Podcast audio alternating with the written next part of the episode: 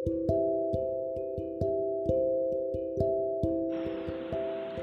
guys this is my third podcast और मैं आज ज़िंदगी पे बात करना चाहता हूँ। काफ़ी लोग ऐसे हैं इस दुनिया में जो दूसरों की बातों में आकर ये सोचते हैं कि ज़िंदगी में सिर्फ़ बुराइयाँ भरी हुई हैं।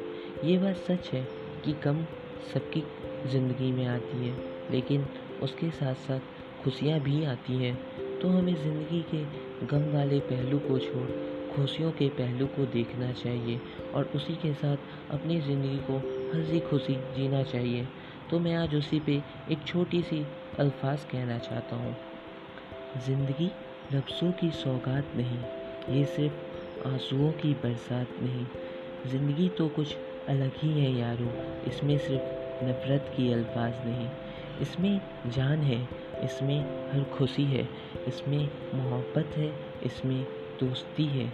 ज़िंदगी लफ्ज़ों की सौगात नहीं, इसमें सिर्फ़ आंसुओं की बरसात नहीं।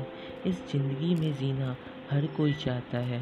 नफ़रत को छोड़, मोहब्बत को हर कोई पीना चाहता है।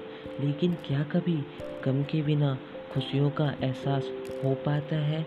क्या कभी नफ़रत के बिना मोहब्बत की बरसात हो पाती है।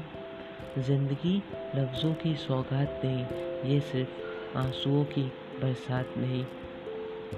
क्यों कोसते हो तुम इस जहाँ को अपने गम के लिए? क्या अपनी खुशियों में तुम अकेले थे?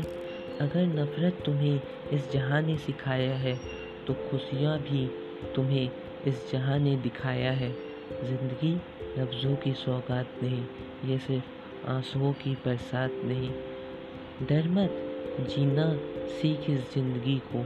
सब कुछ छोड़, पीना सीख, सिर्फ़ इसकी खुशी को। क्योंकि ज़िंदगी सिर्फ़ लफ्ज़ों की सौगात नहीं, ये सिर्फ़ आंसुओं की बरसात नहीं। ये तो समंदर है हर चीज़ का। तू सोच, खुद से। तेरी किस्में डूबने की हिम्मत है। गाइस लाइफ में खुशी के साथ साथ गम सभी को मिलता है। तो हमें अपने गम को नज़रअंदाज करने के के, अपनी खुशी के पहलू पे ध्यान दे के उसके साथ आगे बढ़ना चाहिए।